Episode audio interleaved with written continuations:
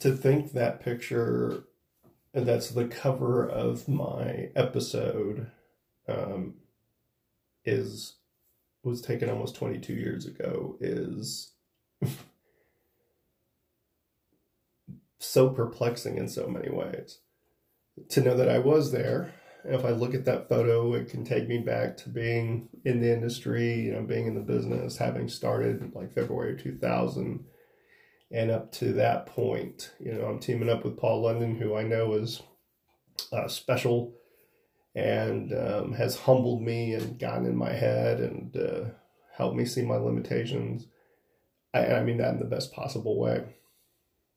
Um, and Darren Childs, you know, that we he would go on to go on to do what he's done in the industry with anarchy and whatnot.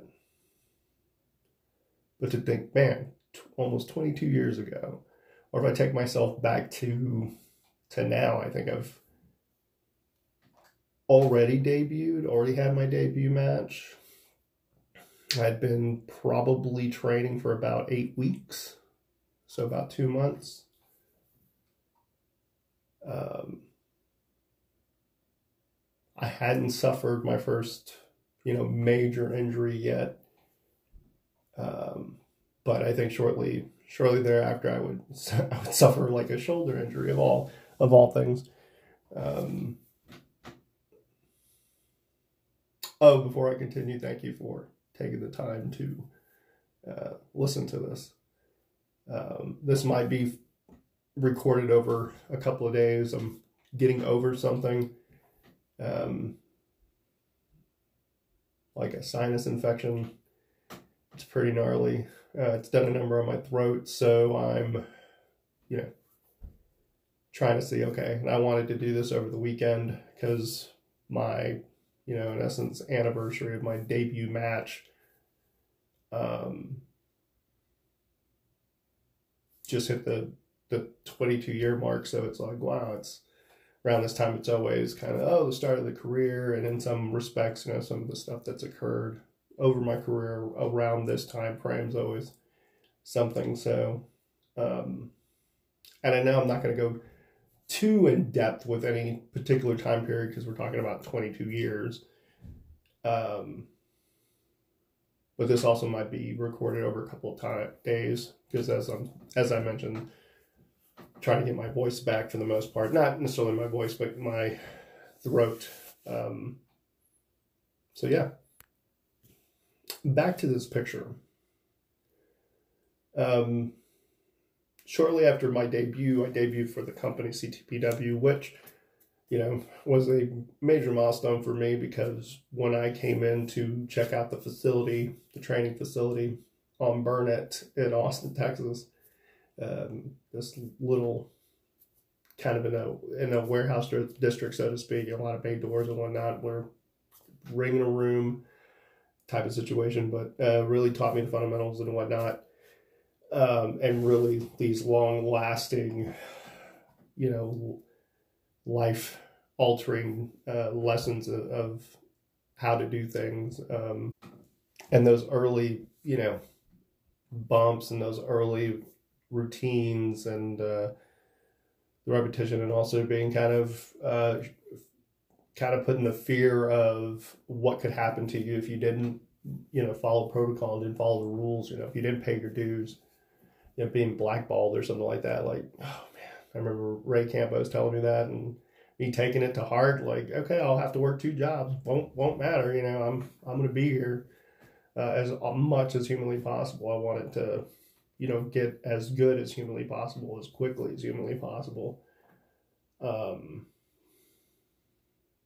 having Russell Simpson there, kind of guy who's, you know, an unsung part of the, you know, part of the foundation at Texas, at least, you know, from the 2000s on, you know, at least he was six months more, had six months more experience than I.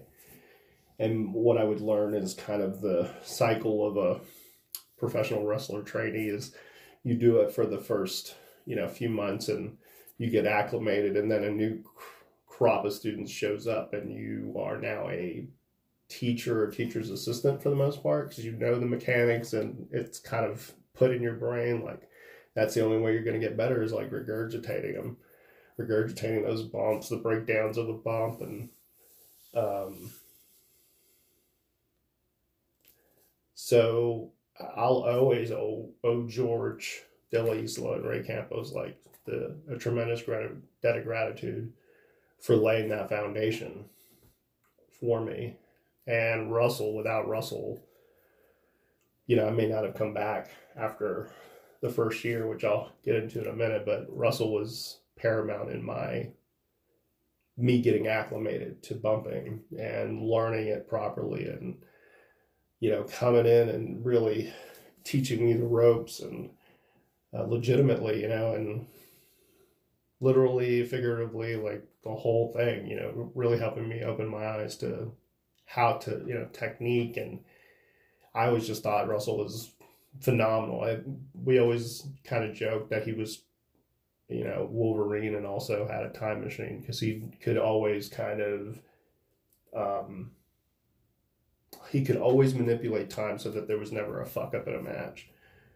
Um that's always how he believed it like he could always course correct it um he was just phenomenal uh, and um, instrumental throughout uh, plenty of projects in my whole life. Like he became a lifelong friend, um, and I miss that guy.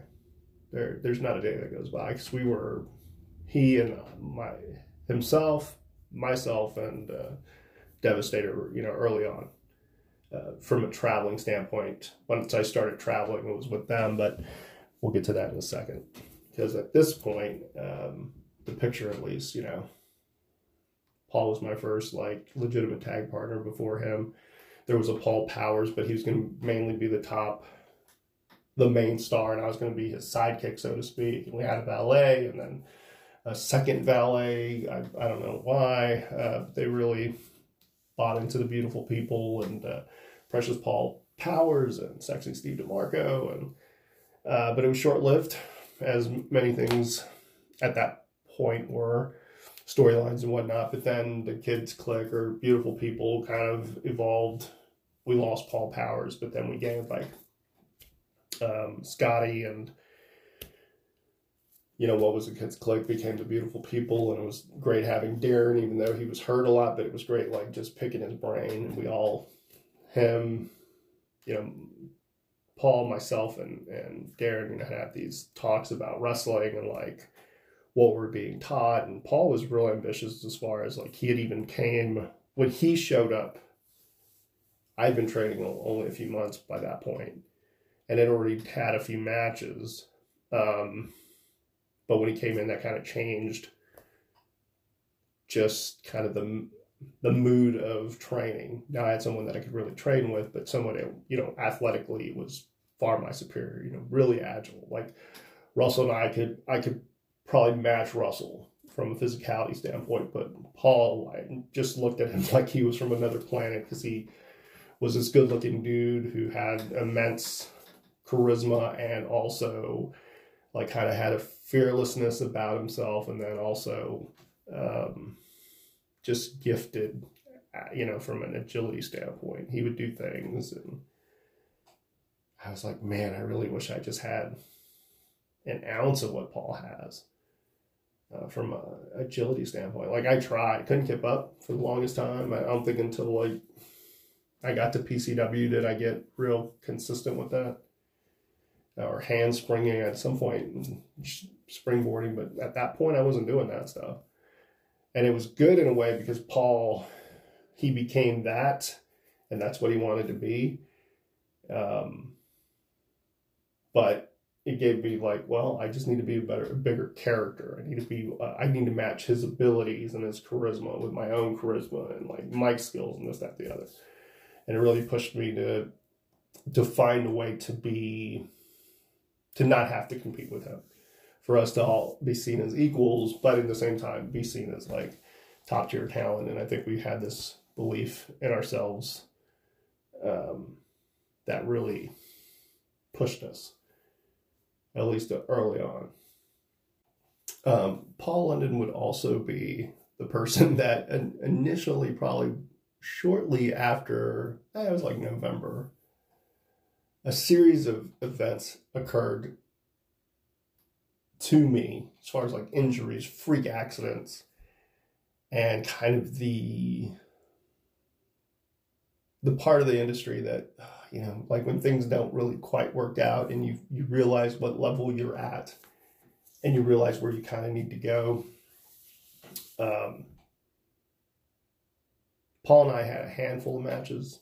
Paul was always um, i always psyched myself out with paul there was only one time outside of practice stuff there's one time we we were actually trying out for rudy boy gonzalez and twa uh, and I quickly say this because of where my mind was at at that point. We go, it's, you know, I think at that point I'm six months in.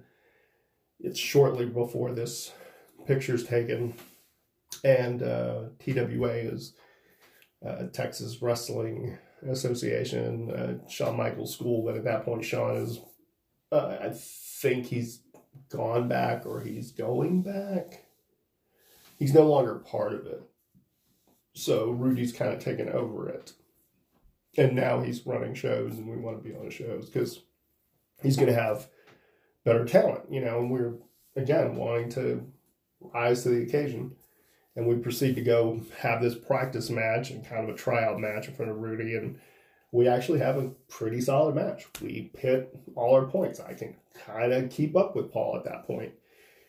Not so much when we perform, whether I get knocked out or get kind of knocked loopy or I just psych myself out. But in that day, I thought we did fairly well. And I was in, in you know, kind of this selling, but we were hitting everything and hitting kicks after kick after kick.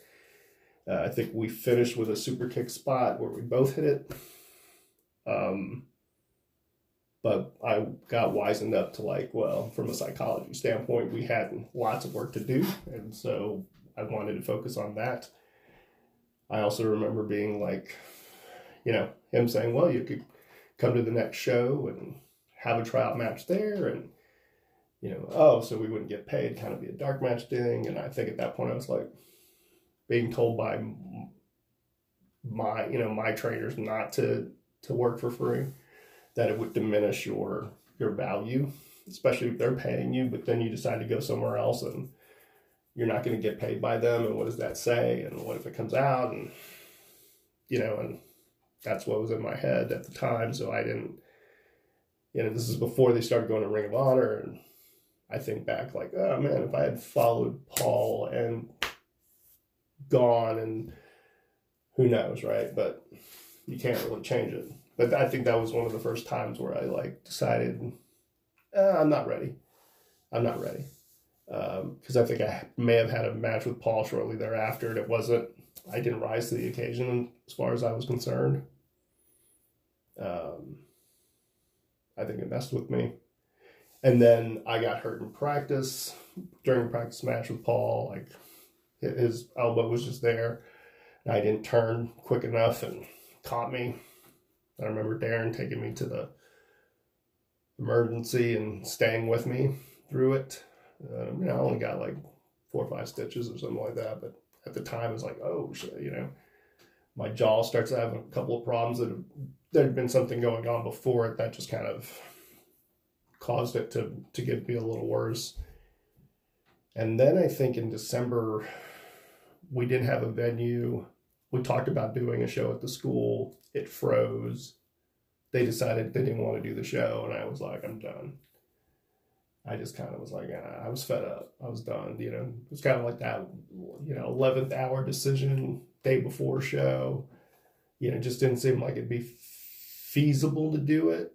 Uh, we'd be putting ourselves in danger, but I just wanted to wrestle. And it was like, I'm staying lo- loyal to this company and we're not progressing. And man, I'm done. I was hurt, you know, shoulder, this, that, the other. I was already kind of like doubting it. Um, so within 10 months, and I remember getting through the through the training and being one of the only ones that stuck. I think me and one other person stuck. And it was a fairly decent sized class, like 12, 13 people. I think we were, you know, we went through a gauntlet, this, that, the other, you know. Um, I learned a lot of lessons those early days. But Paul and Darren and that old kids click time, like man, magical when I look back at it. And uh, the only thing I wish is, uh, you know, whether it was to go to Ring of Honor, but just to be able to film some of that stuff. Um, I say that and I'm like, well, I have a device that does it, and, and yet I don't film enough. But yeah, I think, oh, I, I, maybe I should have followed Paul, but I was already a little slightly burned out. I'd find I would get burned out. It's like every year or so, I, I think I would need a break. And I ended up taking like probably what amounted to a three month break. Um, but yeah, I remember getting, you know, rather upset and, uh, again, down, kind of doubting myself in some respects and like burnt out. And uh, I should have probably done the Ring of Honor thing. I think in 2000, you know, right when they're starting. I can only imagine, oh man, what would have become of me if I had gone there? But again, um, I ended up taking a break, started dating someone, and really kind of enjoyed the break. My body probably needed it. Um, I didn't really know, you know, if it was something I wanted to do, but I, I missed it. And, you know, Paul would hit me up. Darren would hit me up, I think. And uh, then Russell hit me up was like, man, you got a real talent. Like, don't waste it. And I think that's all I needed to hear was like, he saw something. Because uh, I really valued his opinion. I felt like his opinion also mirrored what George and Ray thought and I knew they held me in some high regard, but again, you know, I was frustrated and came back and they kind of made me a, an important deal. And they had really made the rest of the kids click at that point probably like big deals. I think Paul was a dual champion and, um, you know, and he was venturing out. Like, I mean, he was already kind of starting to do, he was you know, to make it. Um, I believed it, you know, wholeheartedly. You know, he had an immense drive, and and and constantly, at least initially, was like, you should, I'm gonna go here. You should like find a way. I'm gonna go to Dory Funk's. Should find a way, but I doubted myself. And when I came back initially, you know, it was like I just wanted to get better and get to where I felt like Paul's level was because I felt like, well, if I could get to his level, then by all means, you know, if I can get there, um, by all means, then hopefully they'll take a look. Um, and that's what I proceeded to do. But also, CTPW as a company started to really put me at the forefront. Um, and so, probably within, I think I returned in March, and by June, I was going for the title. I think I fought. Um, my debut match was against Flaming Rose. Um, and this was by far the better contest. I mean, obviously, my debut, I think I hit a bunch of moves, hit him with a bunch of finishers, kept picking him up. Uh, got got a great psychology lesson that you know shortly after my match by um, like Tito San- Sanchez and El Latino, and um, they really pulled me aside and kind of gave me, a, you know, quick like wrestling psychology and storytelling lesson, and it was really paramount and me kind of starting to grasp what the concept was. And by far, the match a year later with Flaming Rose was a different scenario altogether. I had my confidence was pretty good. It, you know, that debut match wasn't even supposed to happen. I just happened to take my gear, which was a golden rule. Um, I wasn't supposed to debut until like Rockdale, maybe a couple of weeks later. So this was a good opportunity. And so a year later, oh, and now we're being filmed. And we're at a we're at a venue, and uh, I'm gonna get the win and uh, get to be a showcase. And I thought, you know, I tried to find gear where you could, which was like I didn't want to wear wrestling gear. I wanted to think outside the box because I, you know, saw the Hardys and a few others, and I thought, no, that's that's what I want to do. I don't want to wear tights. Like I didn't have a belief that I needed to be showing my legs uh, or trunks. No, definitely not going to happen. Not at that point. And I, again, I wanted to wear like I just wanted to have my own kind of spin on it. And maybe I was a bit body conscious, so I wanted to kind of cover myself up, at least initially. You know, I tried to find stuff. Um, I think I would find gear eventually, whether a promoter would give me some hand me downs or uh, I'd go to Mexico and get some quick, like, um, singlets made, like, you know, kind of lucha style singlets, which were kind of cool and like made pretty quickly. Uh, but before that, you know, it's like didn't have wrestling boots because I didn't have a boot maker. Um, filming was, I mean, we did public access, but we didn't really film a lot. Although CTPW, that company, or those those people like George and Ray and a few others, had done a. I had seen something I think when I was in college, uh, my first stint in Austin, and I thought, man, I, I wish I could do that. And so that planted the seed because I think I saw Weekender, and I remembered some of the some of the main players like George and Ray and a few others. And then like a year into my career working with them, you know, uh, and that being my home school and whatnot, and um, they worked with me. Whereas uh, any other place like Shawn Michaels was a place I could have gone to, you know, as I backtrack a little bit, but um, I didn't go there because I didn't have all the money uh, up front. I think you needed all the money before you stepped foot in the ring. And CTPW was the opposite. They were like, we'll work with you. You put so much down and then just give us so much a month. I was like, works for me. Um, so yeah, again, gear, didn't know of a gear maker at that point. Um, so I just made do with what I could find. Uh, you know, Highspots was a thing, but I think I ended up getting kick pads from them uh, like RVD inspired some, and you know, I've, but again, I looked at the Hardys and was like, oh, I could that's that's a look, you know, and I can kind of cover myself up Um because um, I didn't think I needed to show a lot. Um, plus, I wasn't as confident, sadly, um, at least early on. I think that's always been the case. I've always been like really body conscious. Um, so yeah, I quit. Russell tells me, man, you should come back. Then a year later, you know, facing Flaming Rose, that's on film that, you know, somewhere they've got footage of that. And it's a, f- a favorite of mine. Flaming Rose was always a consummate professional with me and always a great brother and uh, taught me a lot and really took great care of me. And um, at the same time, kind of taught me respect non-verbally. And I'll always be indebted to him. Um, then in the summer, they decided they wanted to put the title on me. And, um, you know, that gave me the opportunity to work with Rodney Mack for the first time. Uh, one of only, I think, I think two matches we've we've had total in our careers. Only a couple times that we've really crossed paths. Um, I I thought I broke my foot uh, a week prior against Flaming Rose of all people. Like I hit a super kick and he kind of fell into my ankle, and I was uh, majorly concerned if I was going to be able to be on the this show where I'm going to win the title. Um, and Rodney was consummate pro and took really good care of me and put me over proper and at the same time didn't didn't look like a punk you know like he he served himself well and he was red dog you know think doing ECW stuff, and you know, I was um, I respected that dude.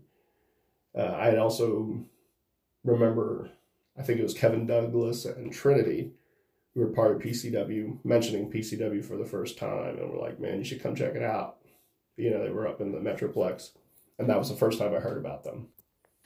I also remember working like Mick Tierney, who had who had worked developmental and worked Kurt Angle in like his early, early developmental developmental days. I'd worked him a few times and was like an MMA guy and kind of kind of gave us some inside info, you know, about what to expect if you did get signed and, you know, what his experience had been with developmental and whatnot. But at the same time, like another consummate pro. Um, but Rodney, you know, winning the title for that, for the company, that was, yeah, especially since I kind of thrown a tirade and and uh, walked away. That was a a big vote of confidence, and I remained with them. And I think in part they wanted to reward me, but also keep me close Um, all the while, Paul's like, you need to go here, here, and here.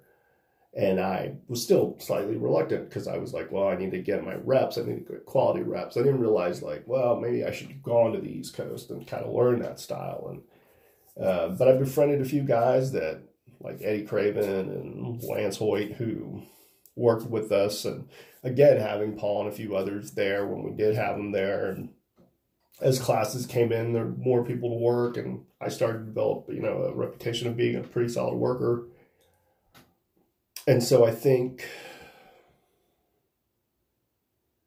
I think I work Victoria, and that's when I get gear, um, and that leads to a few things like going to Mexico and. Uh, um, which is a whole nother story. Like there's certain stuff I'm just not talking about probably until I break break these down. That that's the thing. Like I could probably talk about these in chapters and probably expand on, upon a specific time frame. But since we're talking 22 years again, um, but Mexico is a cool, uh, uh, uh, definite life lesson. The, few times that I have gone to Mexico, like I've got to work with some quality people like Mistico, who would go on to be Sin Cara for a brief period, and then I think you know he's kind of a lucha legend and a few, uh, plenty of lucha legends. You know, Hector Garza, um, Latin Lover, La Parka, a few others. You know, where I got to share the ring with them, or got to share the ring with like Chavo, Chavo Guerrero Senior, or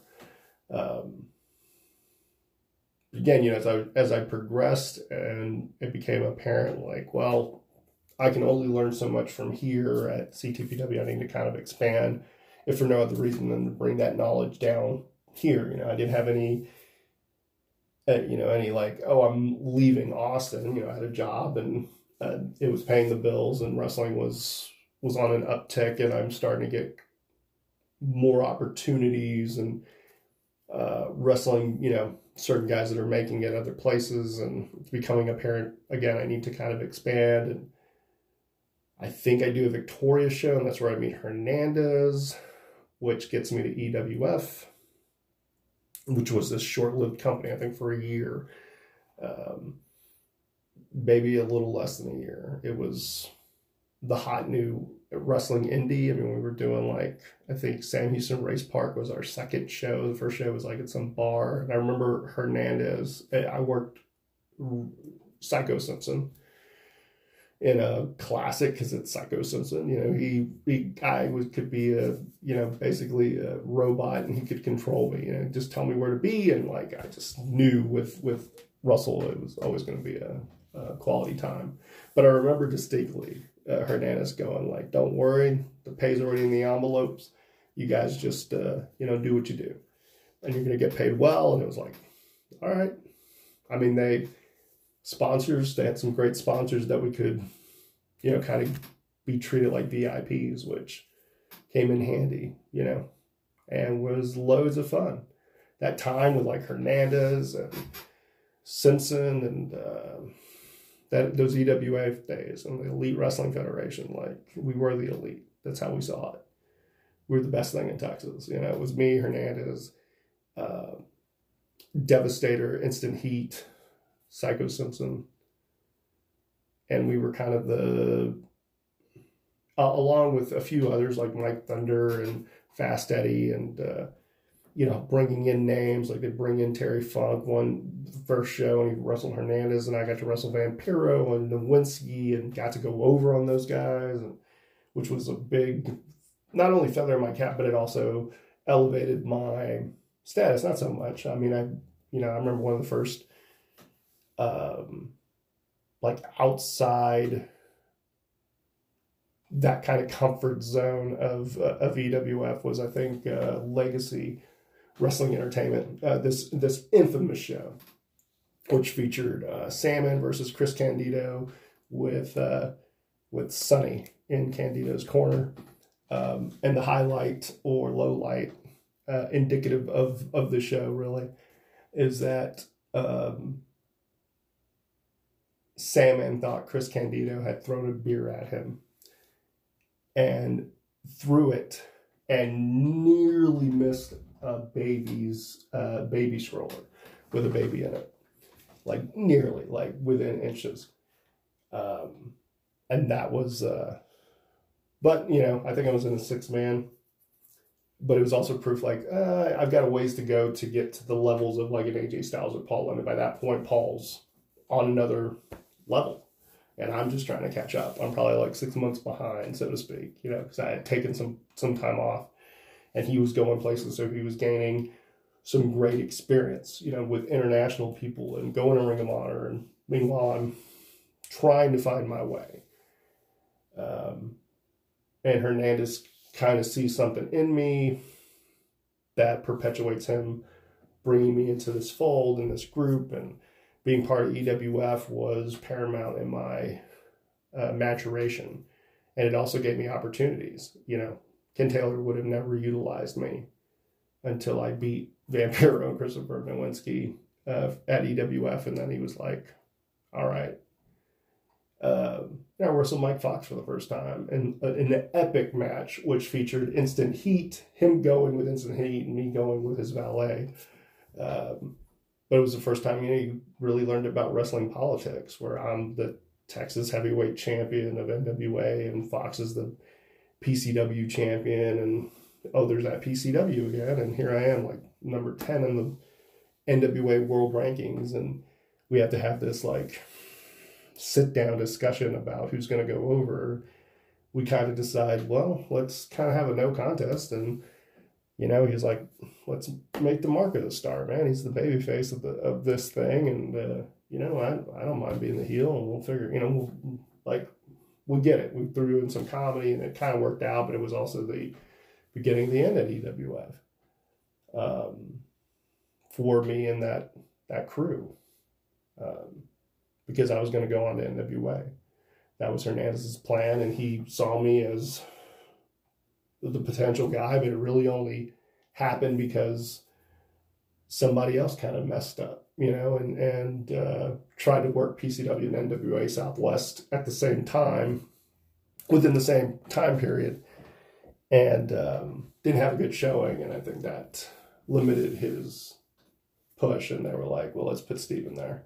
And really, it helped because I worked Hernandez. I think my first night at NWA, you know, my first match at NWA, and that uh, or NWA Southwest and Ken was impressed because Hernandez did such a great job putting me over um, that it immediately made my value rise to the point where now I'm in Texas heavyweight title contention and quickly winning the title and having this amazing feud with JP Black, which will always be a highlight. I think Rob Moore, who was my personal Jim Ross, um, you know, asked about a venue and then like working that venue. And it's like, man, Clash of Champions 10 was the first live wrestling event I ever saw. And it emanated at Memorial Coliseum in Corpus Christi, Texas. And that building no longer exists. Uh, that was the first time I'd ever seen wrestling. Um, you know, I think Sting blows out his knee, gets jumped out of the horseman there's a cage match. He gets pulled off the cage, and at that point, he his knee buckles, and then they do a quick thing where Rick attacks him, and we find out he blows out his knee like later on. I think Doom unmasked, but uh, and then uh, maybe a couple years later, I'm having my high school graduation ceremony there, and then in 2002, I'm one of the main matches. I'm in the front page, you know, front page of of the local paper, and uh, I'm the hometown hero, and I win the NWA Texas Heavyweight Championship. And even though I was a heel, I was a babyface when I walked in there. But JP Black was immense, like my first feud, like legitimate feud over matches, you know, over weeks of television and promos and big events, Texas Motor Speedway, and you know, then the anniversary show were like the only real representative of the company, NWA Southwest, as far as that territory goes. And that had like a who's who, you know. Um, by that point, that was probably my second interaction with uh, AJ Styles, and uh, we knew each other at that point. And uh, you know that that show was wow. The, all the international people, like I didn't realize Finn Balor was on was was part of a crew there. Um, otherwise, I would have, you know, definitely been probably said hello or at least paid more attention. It was such a whirlwind of an event with so much talent, such a lengthy show, and it sucks that there's no footage of that anywhere. I don't think. It's like, man, that was one of my greatest moments. You know, it's like this Texas Death Match that I win. Uh, JP Black, and I mean, I hold that title for a bit, and I became a dual champion because shortly after I make my PCW debut, I shortly I win cruiserweight gold. I'm like cruiserweight champ on one brand and the NWA South uh, Texas heavyweight champion on the other. Um, and even though NWA Southwest is about to kind of go belly up, at the time I was like, but couldn't do both. Couldn't be that guy. I couldn't walk in with both titles. At PCW, I had to be just the cruiserweight champion or sexyweight champion, what I deemed it. But I always thought, man, that was a missed opportunity, right? Like I'm the dual champion. Like, dude, I should, you know, even though my trajectory was probably where I needed to be, and I needed to show that I would do business, and if I was having to adhere to some,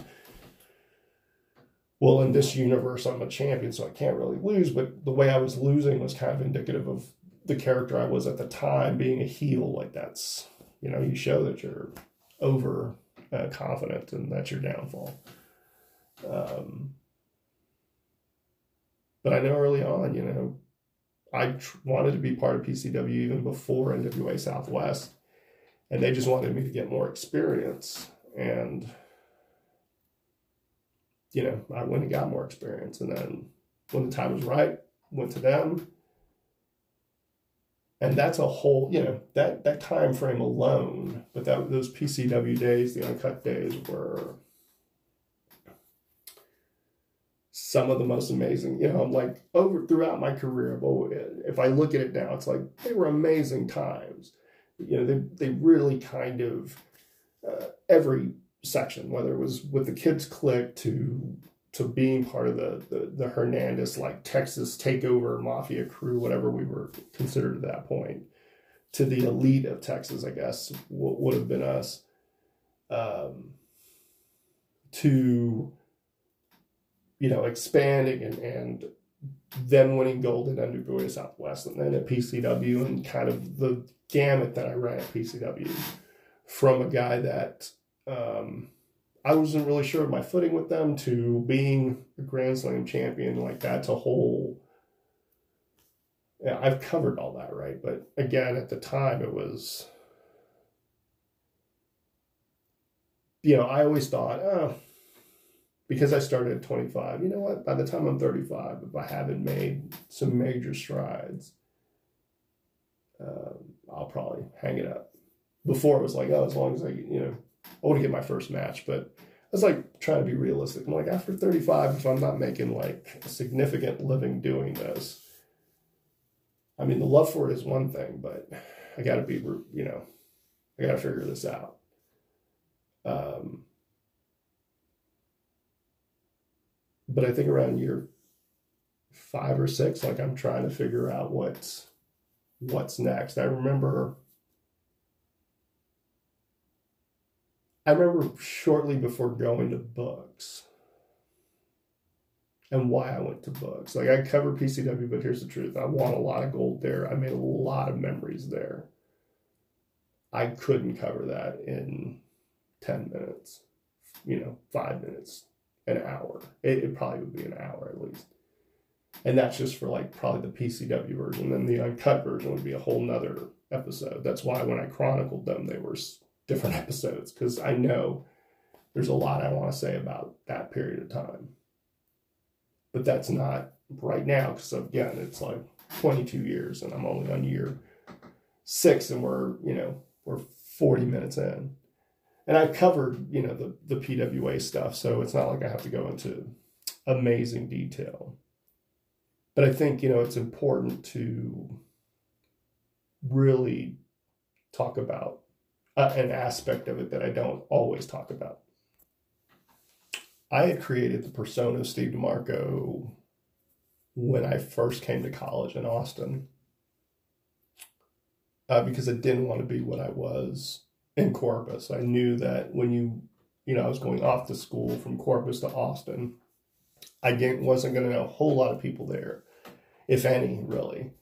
And so here was a chance to really kind of reinvent myself, create a. Not that I ever really had trouble meeting people or anything like that, but it, I felt like I could truly branch out, but I needed I needed a I guess in essence a shield from the shy version of myself. Thought I needed an extroverted version, kind of a um, you know, I didn't have a name for it at the time, but I think it was the beginning of like what Steve DeMarco was. Um, I've talked about this before, where it's the character's a separate entity from me, but it is me you know, it's uh, it's just that part of my personality that is boisterous, needs the applause, you know, needs to be the center of attention.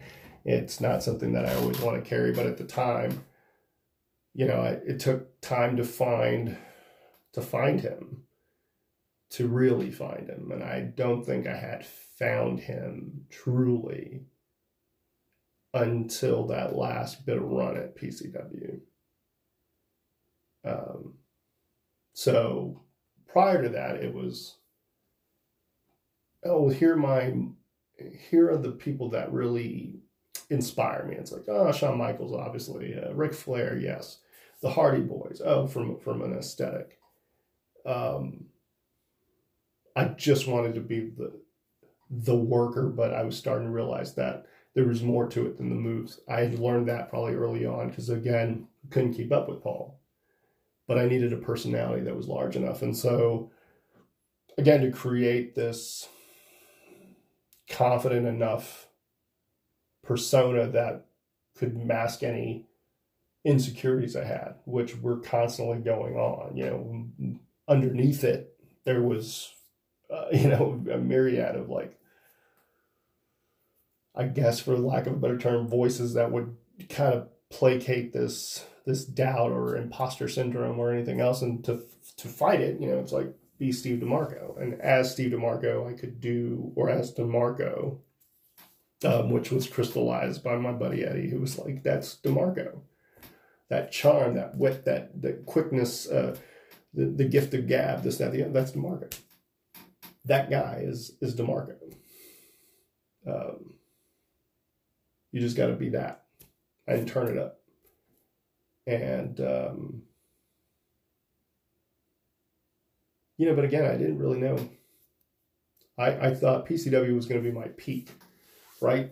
At some point, I think when I win, by the time I win the heavyweight championship, I think I'm like, okay, I could, oh, I can carry this company. So much so that I'll be running uncut simultaneously, and and um, it will not hurt me, you know, and, and then realizing, well, I'm quickly going to burn myself out and not realizing I was quickly burning myself out until it was um, too late in some senses. And by then it's like to overcompensate, I wanted to see what I, else I could do in the industry. Because PCW was weekly, with Uncut, it was twice a week, it was all the time. And, um, I will say this: uh, at one point within PCW, prior to leaving, this was probably 2005, so it was um, you know, it was probably six months before I left. I had to move quickly out of um, a place I was living at, and so I placed a call to my friend Lala, someone who I had been who I'd been mentoring and training and coaching but um, she was street team at this point. And uh, I was like, man, I got to move where I'm at. And I got to move like now. Like, I can't keep my stuff here. And she was like, I got you. And within maybe 30 minutes, there was a team of people, the street team. They all came, moved my, moved my stuff out of my apart, out of that current residence and moved it to a new residence for the time being. Um, but I remember like, wow, at that, you know, I, I want to say at the peak when I was winning PCW Wrestler of the Year, it's like, okay, well, what's next? Um, I started to inquire, you know, like, could I make it on a big level, on a big stage, on a bigger stage?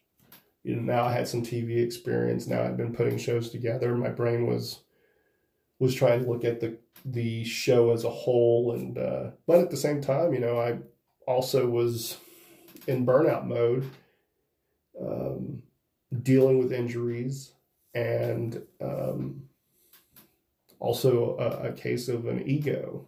You know, that was like I knew I was good. I, I really thought, you know, that Demarco was.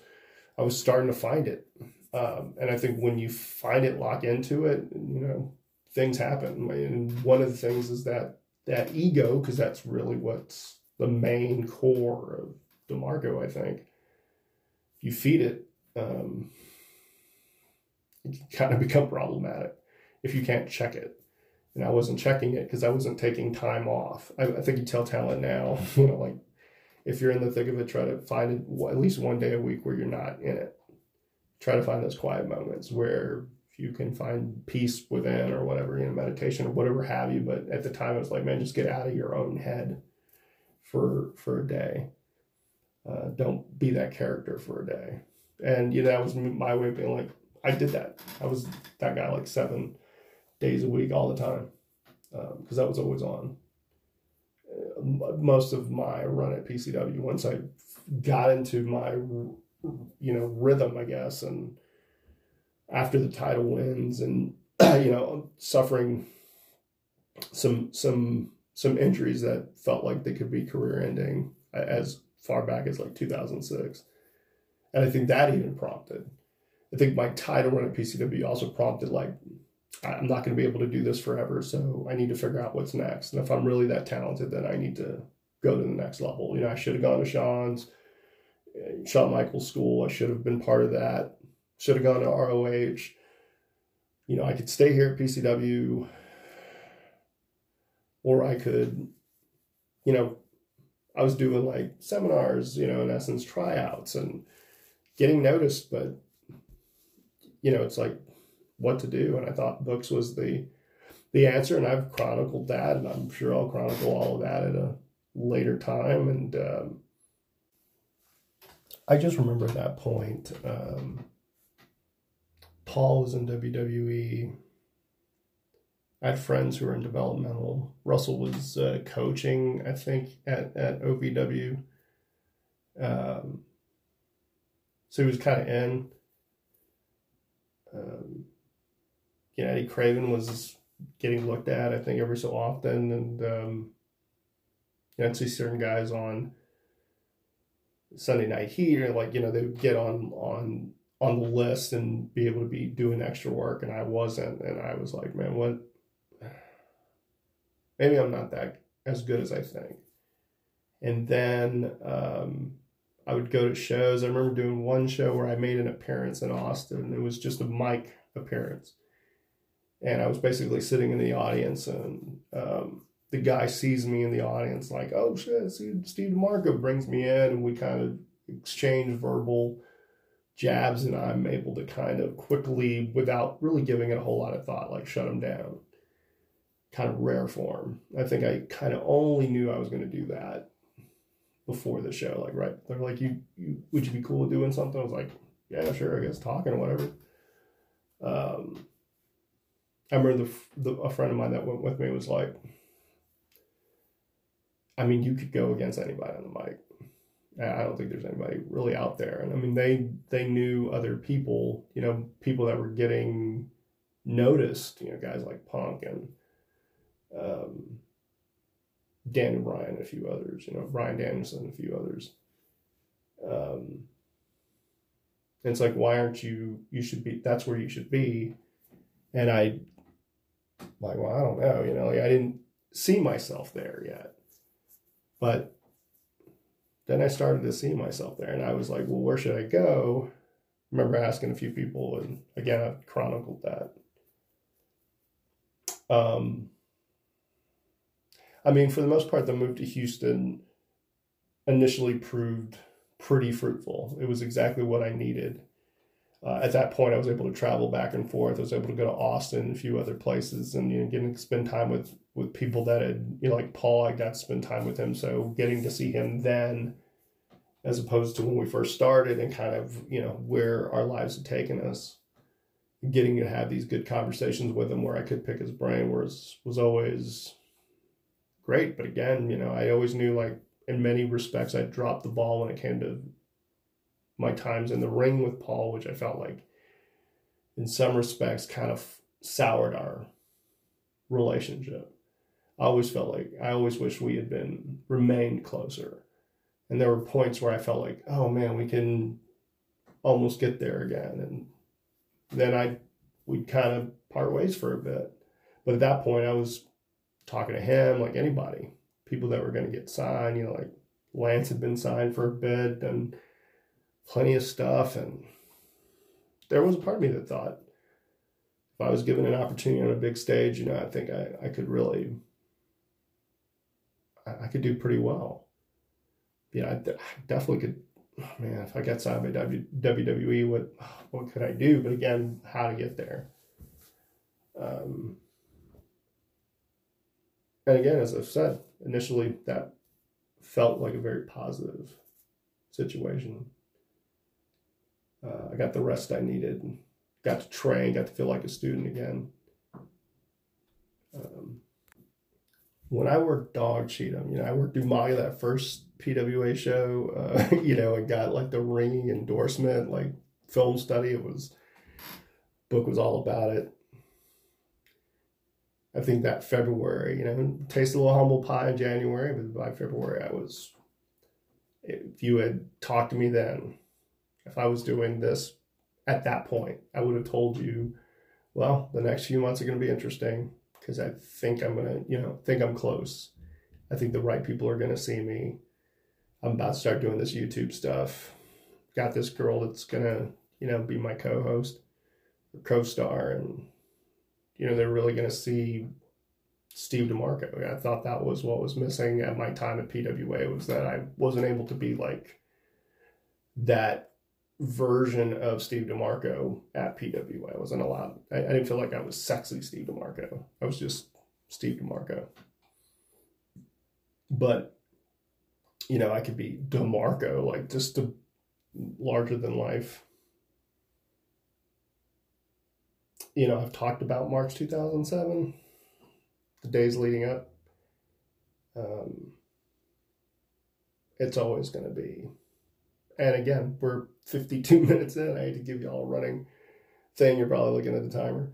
Um, and we're just there. So let's, after 2007, you know, my career uh, was different in many ways.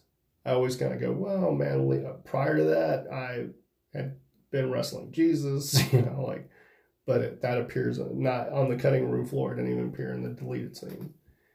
Um, for a cult classic in Idiocracy. But um, I still hadn't, and I'd done some great stuff at PCW, but I still hadn't quite gotten my. And, you know, as early as 2005, I was probably feeling the effects of like what this industry could do from a physicality standpoint. And I had gotten my bell rung you know, I don't think I'll ever be able to do a backflip because of something I did in Humble, Texas for TASW against Hernandez of all people. Um, a jarring reminder of like protect yourself, and in some respects, I did protect myself and still came out with a certain sense of like, you know, I'm never going to be the same, or you know, something in North Richland Hills for NWA Southwest where again wrestling Hernandez and taking a guardrail in my body, like my torso still going, but my lower back and hips remaining at the guardrail. Um, stuff that I still deal with to this day, you know, certain certain things. And the fact that, you know, I don't think I'll ever be able to teach myself because my brain will like probably shut off if I try to go too far back. Um, but still,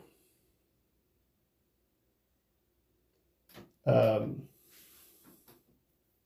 I will say this, you know, I, I became really creative once I moved to Houston and shortly after 2007, like 2008, 2009, 2010, you know, stuff with IWE and was, you know, becoming friends with certain people like the IWE crew. Man, that was just like the embodiment. If you look at everyone that was on that roster, they were like my Wu Tang clan. Like I'd always wanted a Wu Tang clan and also uh, you know like Slipknot, so that you could do two characters, right? You could do a mass character and also do like your your personal own personal character. Um, so there was plenty of you know intermingling whatnot.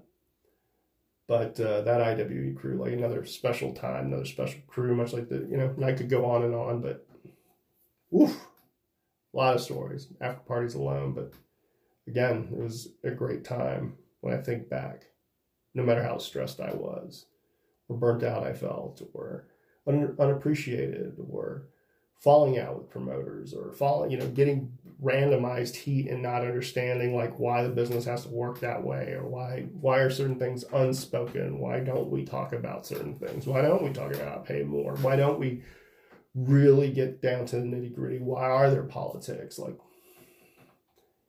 you know, why does a writer have the ability to get pissed off and like punish you and change stuff? you know, this whole like, you know, all the bad that comes with it in many ways. Um, a lot of the under appreciation, a lot of the uh, dues you'll pay throughout. Um,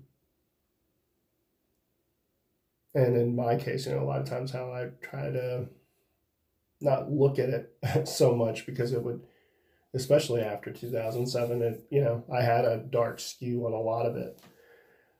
And so it made, you know, I kind of felt like, you know, I lost whatever. In some ways, you know, I felt like I had lost something for that period. But with, within creating stuff and still getting like, oh man, even that was, you know, always came with its pitfalls, but the good always outweighed the bad. You know, whether it was the camaraderie with with certain folks or sharing the locker room or or the road trips or the performance aspect or you know again all the little intricacies within it and being able to be creative and work on projects and kind of try to think outside the box with certain things and yet still like playing catch up in many ways. Um, always trying to figure out, man, how can I get to the next level? especially as I'd have such success wherever I would go and be seen as, you know, a legitimate um, talent, you know, someone that people felt like I was solid or beyond solid. You're great. you know, like, oh man, you're a you're a Texas legend. It's like, what? I don't really? Am I? I don't know.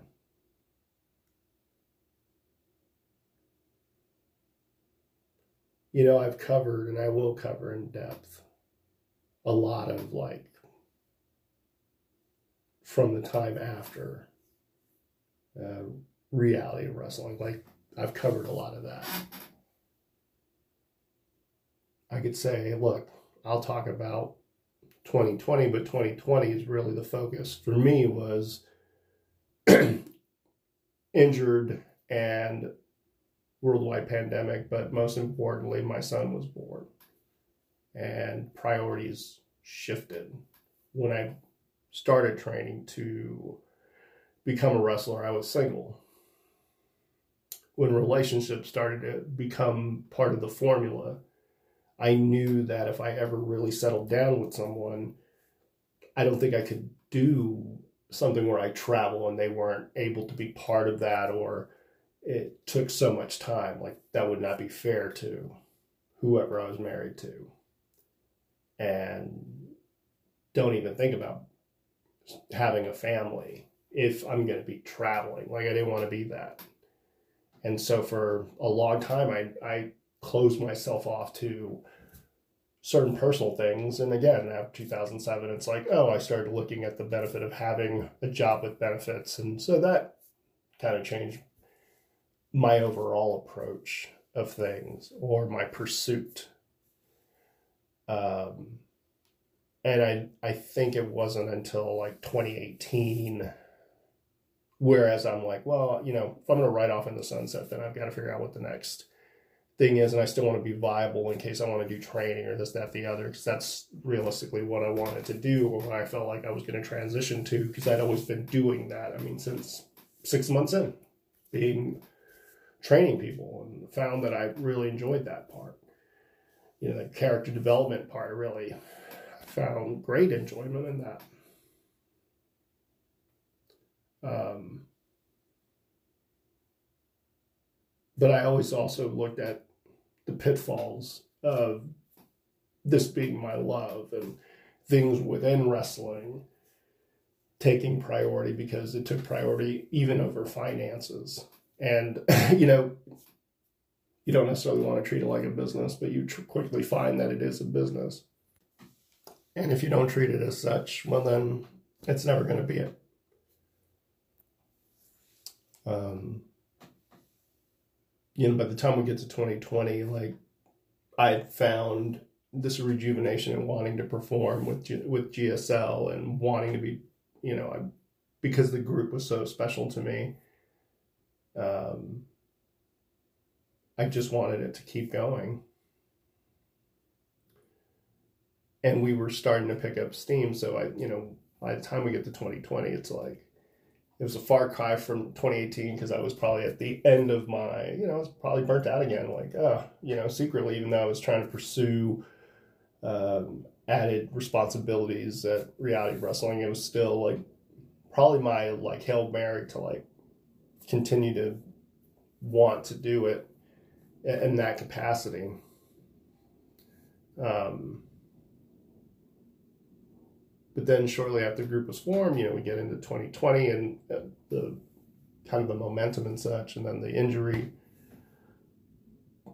freakish inj- injury, as they all are often. Um, not the worst thing that's ever happened to me, but definitely put a lot of things in perspective. Once the pandemic hit, it was just a matter of timing as far as I was concerned. And again, once my wife, who had really come back into my life, um, although she was always in my life in some capacity, but she became uh, in the forefront, you know, in, in 2018. So it was just so crazy how my life and wrestling seemed to be on this upward trajectory, and she loved it and um, was such a big fan of it and you know, it was great to just see her reactions to stuff. And um, I chronicled all that. What 2020 taught me from a wrestling standpoint was it prepared me for retirement. You know, finally retiring. Um, because it's very much been the case. You know, I whether it was me taking time away because I used to every year like look back and be like, oh man, you know, what, how where am I at and where am I going and do I still want to do this? Is it still fun? You know, is it still my main focus? And it was till about 2018. you know, like, well, now you know the GSL run was important to me, but honestly, once I got married, that was you know, my wife had told me, not that she would have, you know, because I know she was really supportive, but had there been an issue, I mean, could have easily walked away then, kind of in the midst of it. Uh, with the pandemic, it again brought a lot of things into perspective and gave took it out of my hands and took it out of my decision making. It took took a uh, you know decision making out of a lot of people's, you know. Um, but it prepared me. you know, on many different fronts. It's surprisingly, you know, it made me like, okay, if this is this is probably how it's going to be. Am I okay with this? And I was because my priorities had had shifted tremendously. And the pandemic helped, probably in the sense that, you know, I didn't have to, again, think about it. You know, my focus was home. Um, you know, it's funny, like November of last year, I was like, oh, I'll talk about why wrestling on an episode. And that that covered like what drove me with wrestling. And at the time I really was and I'm still unsure, you know, in some respects, because um, while I've appeared, it's not like I've, you know, actually been in a match and it, it's going on a little bit of time and I have to figure out, you know, those logistics and um, I'm not really like putting out there that, oh, I want to wrestle a lot because I, I don't know how much time at this moment that I want to give to it. I still, you know, my body still needs to heal, but the truth is that I'm misperforming in the camaraderie and uh, my experiences as of late, the most recent, you know, experiences with UPW have been really genuinely positive on a lot of different fronts and I've I'm happy with it. And so that's all I can really hope for, for at this point in my time within the industry is that in year 22 I'm still able to perform or captivate an audience or engage them, you know, and I'm curious about that stuff. And if I were to look at myself from an outsider perspective of like okay what could I do to make myself more um, well known within the industry because that's what you want. You know, if you've done this long enough, you know you want to build a legacy and you want that legacy to to continue throughout. And uh, yeah, you can say, well, I don't really care about it, but I've gotten to kind of see what my career or what my life would be like without wrestling on a constant basis, and also kind of how quickly you can you know, feel like you're forgotten until you get some positive voices and some people remind you that you're not and that you're wanted and that you're you know people want you to be part of product uh, projects and such or want you to be part of this industry or you're welcome back or whatever have you. And at this point it's like well i don't want to ruin anything. I don't want to spoil anything. I don't want to i also just want to be a phenomenal performer and and do really well in the performance standpoint and show that I can, you know, still compete with with whoever and um, live up to a lot of what the positive, you know, stuff that is said about me. Uh, you know, to me or about me. You know, I'm always humbled and appreciative of anyone who, who speaks highly of me or speaks well of me um, it, it's it's great to hear.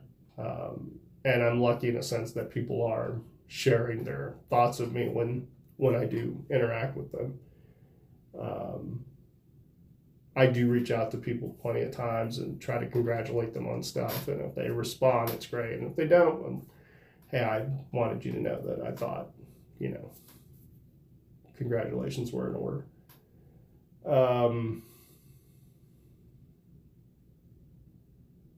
you know, what I would tell anyone getting into it now is uh, quickly build whatever brand it is so that that would probably win out. If you want to go to a major company or if it for no other reason than you're uh, getting to record the memories of doing this in any in any capacity for no other reason than to have a record of it. Um, i wish i had a record of all of it you know how many matches I've had. You know, I, I know there's a database out there with matches, but it, it starts for me in 2002, and it doesn't. I don't think it covers everything, and it's not totally. Uh, there are a couple of mistakes, but you know, at least there's there's a record of it. I used to kind of jot stuff down, and some I've got some some notes and calendars and such, but I know I didn't keep up with it. I have a lot of footage, and I don't know what to do with it. I have it in different mediums. Um, I've thought at some point maybe going through all of it um, and and doing something with it, but it's it's a lot, which is saying a lot because it's been like a full career, you know, 22 years of my life or plus at this point. Um, because I've wanted to be part of the industry from an early age, and I'm I'm tickled that I'm still part of it in some capacity. That there are people that want to hear what I have to say, the people like you that that have taken the time to to listen to this. Um, I think halfway through this, I came to the realization, well, I can't cover everything. I know there's going to be. I have chronicling um, videos on YouTube that cover maybe the first 12 years of my career. So there's those. I probably will revisit, you know, these periods of time in my life as as I see fit. Maybe you know, maybe I'll uh, I'll think of a major moment, or you know, again, I could like I don't know what the next episode's going to be. Um, I'm not going to be talking about like preparing for anything because I don't think I'm doing anything till June, and that's not even official just yet. Um, so yeah, I mean, I hope you enjoyed this this stroll. Um, it's crazy to think, you know, that that I've been in it this long, and that I've also, um, you know, still have people that that approach me about stuff that I've done and are complimentary of it, or that I, you know, again, that I'm still in it. There have been plenty of points throughout my life and throughout, you know, my career where it could have easily been over.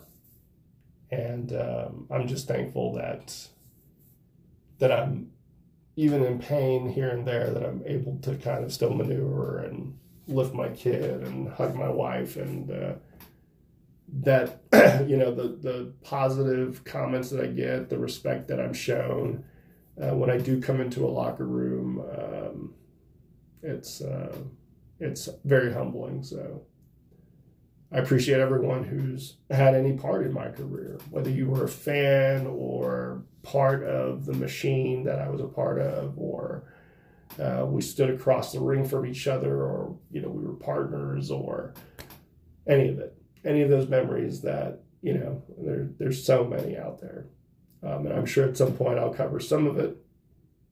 But for now, happy Wrestleversary to me. Happy Wrestleversary to any of you that are celebrating those or have celebrated those. And until the next time, I hope I see you on down the road.